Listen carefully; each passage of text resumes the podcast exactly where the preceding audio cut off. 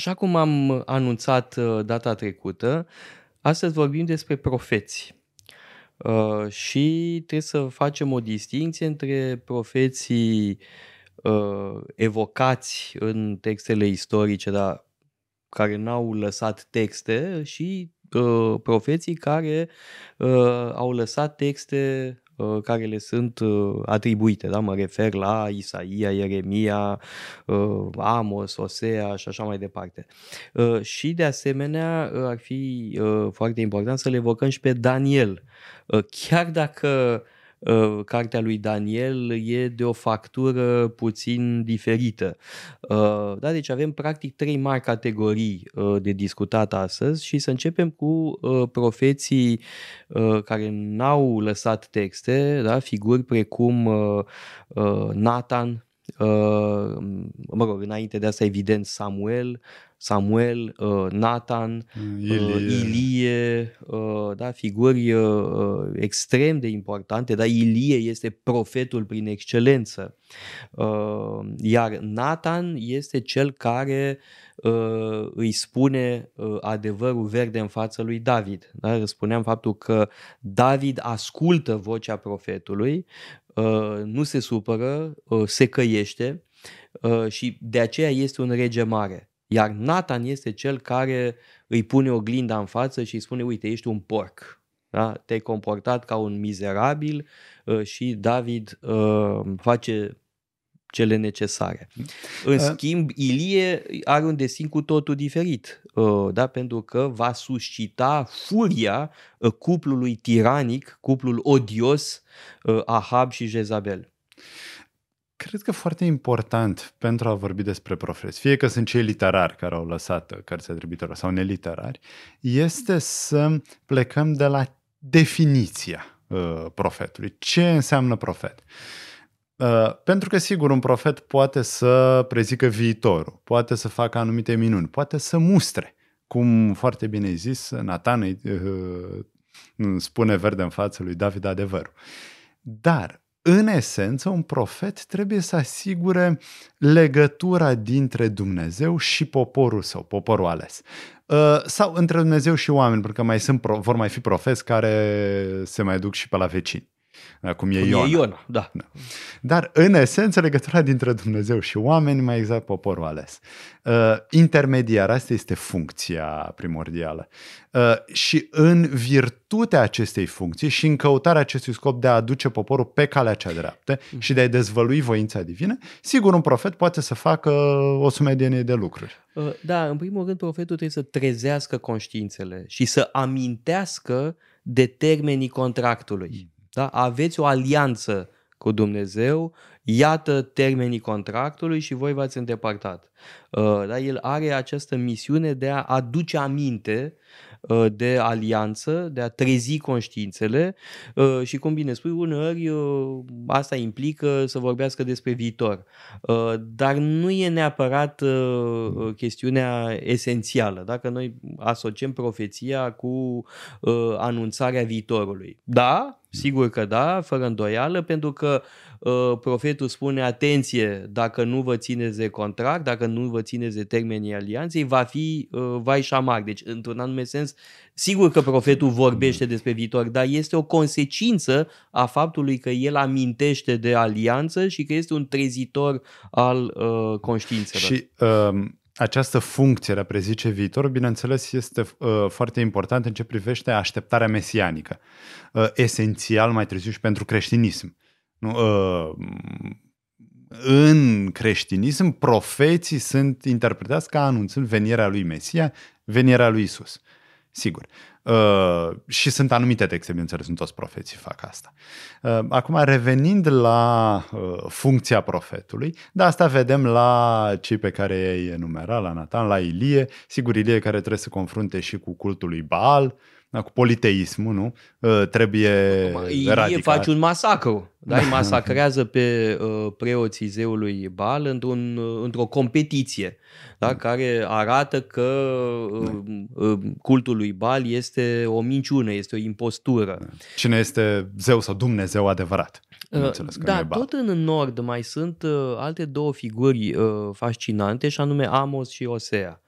Uh, și la ei vedem uh, mai cu seamă acea dimensiune de trezitor de conștiință. Da? Sunt oameni care uh, condamnă uh, devierile morale în special Amos mi se pare că este un uh, critic al inegalităților, al indiferenței. Uh, Amos ar fi trăit uh, în epoca lui Ieroboam al doilea. Ieroboam al doilea marchează un moment de apogeu al regatului din nord, al regatului Israelului. Iar Amos spune că această prosperitate e periculoasă. Este periculoasă pentru că, uite, a antrenat indiferența, lipsa de compasiune. Uh, e foarte social uh, mm. Amos în mesajul lui, iar Osea este și provocator uh, în felul în care denunță prostituția de care se face vinovat mm. poporul. Da. Uh, cred că trebuie zis că, în general, profeții pot fi asociați unor momente de criză. Uh, distrugerea regatului din uh, nord. Uh, Amos poate mai puțin, pentru că Amos intervine într-un moment de criză spirituală, dacă vrei, dar nu de criză politică. Da. E un moment în care le mergea prea bine și de-aia uh, se îndepărtaseră de uh, credință. Oricum, Nordul era uh, de, uh, depărtat de credință de din start. E păcatul lui Ieroboam. Uh, Va fi Cred după că aceea... alții sunt mai cu seamă martori ai unor crize uh, grave, cum este Isaia, uh, Ieremia, uh, atrag atenția. Da, Ieremia, asupra... sigur, când este distrus regatul din sud. Da, și ce e foarte interesant e că Ieremia este un real politicar. Este un om cu o analiză politică realistă la le spune uh, uh, contemporanilor, aveți grijă că uh, prea v-ați luat-o în cap, uh, uh, faceți o mare greșeală uh, și fiți mai degrabă cu minți uh, în raport cu uh, babilonienii. Da? Nu, nu vă puneți cu ei. Uh, da? Deci recomandă o politică prudentă uh, Ieremia. Da? Uh, acum, în cazul lui Isaia, care e un alt uh, imens uh, profet, avem problema Uh, straturilor succesive. Uh, dacă uh, importanta carte a lui Isaia e de fapt făcută din bucăți. Și ultima parte de fapt e cea care va juca un rol extraordinar de important în secolele următoare, pentru că partea a treia din Isaia vorbește despre servitorul suferind, da? despre cel care suferă, care suferă pentru ceilalți și asta va fi interpretat ca uh, o prefigurare a lui Isus. Da? Este un uh, Mesia, uh, mă rog, un, un um, uh, servitor uh, care uh, suferă pentru ceilalți și se sacrifică. Um, foarte important. Bun, sigur, Isaia este foarte important, e unul din cei trei mari profeți, Isaia, Ieremia, Ezechiel. Ieremia, cum ai zis, este asociat uh, celei de-a doua crize și Ezechiel crizei numărul 3, exilul propriu exilul babilonian după ce Nabucodonosor uh, cucerește Ierusalimul, distruge. 586, 586, cum spuneam data trecută, dacă este o dată și, foarte importantă. Uh, ceea ce se întâmplă în perioada asta e absolut remarcabil. Pentru că, în principiu, atunci când o populație era învinsă, atunci zeii Uh, acelei populații intrau în panteonul cuceritorilor sau erau abandonați. Pentru că nu și-au făcut treaba, n-au protejat poporul respectiv. Ceea ce fac evrei este remarcabil, pentru că ei spun, da, da, da, am fost învinși, dar nu pentru că Iahve e mai slab, cumva, sau ar trebui integrat în panteonul babilonian, ci din contră ne-a pedepsit pentru că am uh, mers pe căi greșite. Da, este o strategie genială de supraviețuire. Da. Uh, totuși, cu greu, de fapt, nu, nu cred că e posibil să găsim un alt popor care a dat dovadă de atâta tenacitate, a rezistat atât de mult în ciuda tuturor grozăviilor, tuturor greutăților prin care a trecut, pentru că a reușit să rămână atașat de această credință, care i-a dat uh, uh, forța incredibilă. Ori, uh, credința, așa cum o cunoaștem noi, se formează în perioada exilului babilonian. Deci, în deplasare Cum spuneai, probabil elitele au fost uh, deportate uh, și au păstrat identitatea, tocmai în virtutea acestei credințe că trebuie să ne căim, că suntem vinovați, profeții au dreptate, și asta le-a permis să-și păstreze uh, identitatea culturală, pentru că, bineînțeles, păi, asta Acum, dă uh, vezi că aici forța avem unei- o, o chestiune foarte uh, interesantă. Adică, pe de o parte, putem spune uh, uite ce strategie genială de supraviețuire, dar pe de altă parte, cineva ar putea spune, păi, uh, simpla supraviețuire a poporului evreu e un miracol, deci demonstrează că e corectă religia. Da. uh, Pe cele două pot iudaică. foarte bine să meargă mână-mână, să se hrănească una pe cealaltă. Da, deci avem uh, deportarea în 586. De fapt, sunt, nu e o deportare, ci o serie de deportări. Practic, elita uh, evreiască a fost deportată. Uh, Ezechiel este martorul uh, acestei uh, catastrofe. Uh, regele uh, însuși este deportat.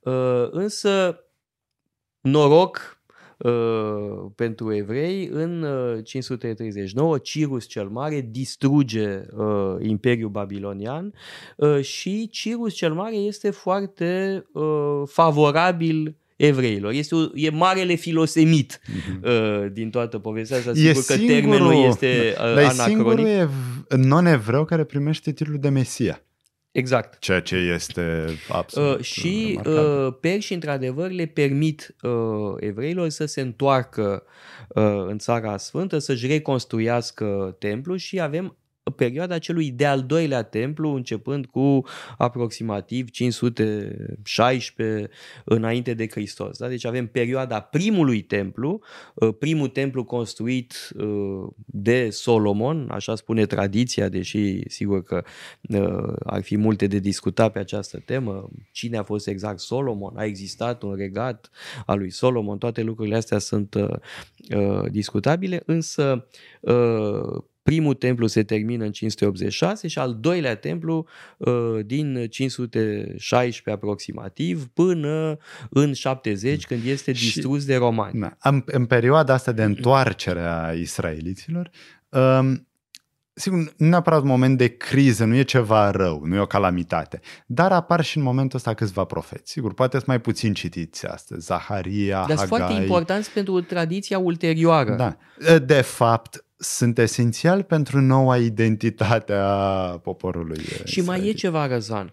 Uh, Mesia înseamnă uns. Uh, Deci e vorba de un rege. Ori, uh, Isaia 3, da? Uh, partea a treia din Isaia, deja creionează imaginea unui alt fel de Mesia. Un rege uh, de o altă natură.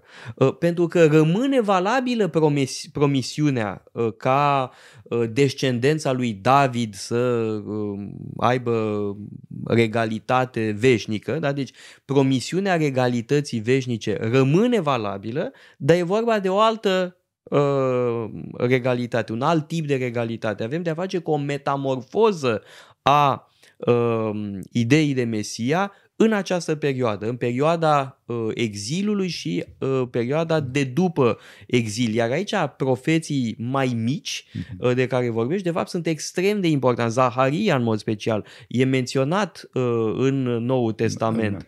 Uh, da, sunt, uh, sau Malahia. Uh, da, deci sunt uh, uh, autori care uh, duc mai departe uh, acea idee atât de importantă din uh, Isaia uh, 3.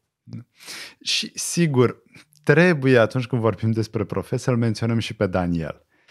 Deși, uh, sigur, cartea lui Daniel este scrisă mult mai târziu, este scrisă în secolul 2 uh, înainte de Hristos. Anii 160, da, O- înainte da, de 160. 164. Da. 460. Și ne dăm seama de treaba asta pentru că există o serie de profeții acolo. Toate profețiile până la un anumit punct se îndeplinesc, după care nu se mai Da, trebuie să îndeplinesc. spunem asta că Deci- uh, suntem în fața unui text uh, scris uh, în anii 170-160, înainte de 164, adică înainte de revolta Macabeilor și este atribuit uh, unui profet uh, din secolul 6, pentru că uh, Din exil. Daniel uh, îi spune lui Nabucodonosor ce înseamnă visul lui și are de a face și cu alți regi uh, cărora le uh, profețește. Uh, Da? Deci este o uh, ficțiune uh, narrativă uh, și e un text extraordinar de important. Uh, din punctul de vedere al uh, unui alt gen literar și anume uh, Apocalipsa. Nu este propriu zis un text profetic, așa cum sunt Isaia, Ieremia, uh, Ezechiel. Uh, este un text uh, de natură apocaliptică, da? vorbește despre sfârșitul uh, istoriei, despre sfârșitul uh, lumii în, în partea uh, finală uh, și, foarte important, ne dă uh, cheia istoriei uh, și anume uh, Colosul, uh, da? statuia pe care o visează Nabucodonosor, uh, care e interpretată de Daniel ca fiind uh, o uh, descriere a istoriei, de fapt succesiunea imperiilor. Ori această idee a, a avut o influență colosală Uh, mai târziu. Da? Uh, aici vorbim de niște autori care efectiv au avut un rol enorm în uh, istoria ulterioară a umanității. Da? Sunt noțiuni care vin de acolo. Da. Și din Isaia, și din și Daniel. Mai, mai e ceva ce vreau neapărat să menționăm. Figura fiului omului. Fiul omului apare la Daniel sigur a fost preluată după aceea în creștinism, Iisus se, își spune, el, spune el însuși că este fiul omului, ce va însemna asta mai precis, sigur, rămâne teologia ulterioară să decide. Dar fiul omului este o ființă căruia s-a dat putere, tocmai în viziunea, uh, tocmai în perspectiva sfârșitului zilelor. Uh, și mai e ceva important uh, de subliniat în legătură cu cartea lui Daniel opoziția uh, față de uh, presiunea uh, regatului elenistic din Siria, regatul Seleucid. De fapt, despre asta este vorba, da? despre regii, în, în partea finală a cărții, regii seleucizi care încearcă să elenizeze Deci aici este o doză evreu. serioasă de ironie, pentru că Uh, e adevărat, cartea lui Daniel critică, critică pe Seleucis, critică cultura elenistică, dar în același timp uh, există anumite elemente structurale în cartea lui Daniel care sunt de origine elenistică. Chiar uh, perioadele lumii despre care vorbeai. Nu avem ceva asemănător la Hesiod. Noi am și vorbit în episodul nostru. Hesiod clar a scris mai devreme. Da, evident, da. da. Deci, uh, literatura da, aceasta... Da, epocile uh, lumii descrise de Hesiod se regăsesc uh, uh, într-o formă puțin diferită în uh, cartea lui uh, Daniel. Și apoi avem o critică foarte uh, puternică la adresa uh, politeismului uh, grecesc și la adresa tiraniei uh, regilor uh, seleuciși. Și în, în felul ăsta Daniel renoadă cu uh, importanța profetului ca uh, acel om care uh, aduce aminte poporului de uh, termenii contractului, uh, a, spunând că nu trebuie să cădem în idolatrie. Da? Uh, to- toată uh, teologia uh, profeților e uh, construită pe combaterea idolatriei. De-al și uh, Tora și textele istorice au această uh, idee fundamentală că idolatria înseamnă robie.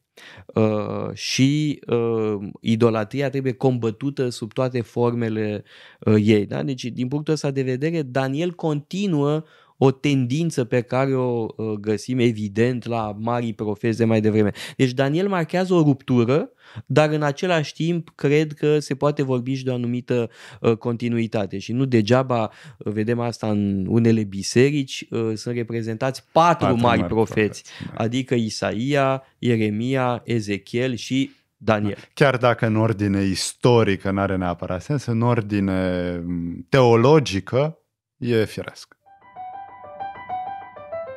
Uitați-vă pe site-ul paleologu.com, avem o sumedenie de cursuri pasionante și mai cu seamă o pleiadă de lectori excelenți.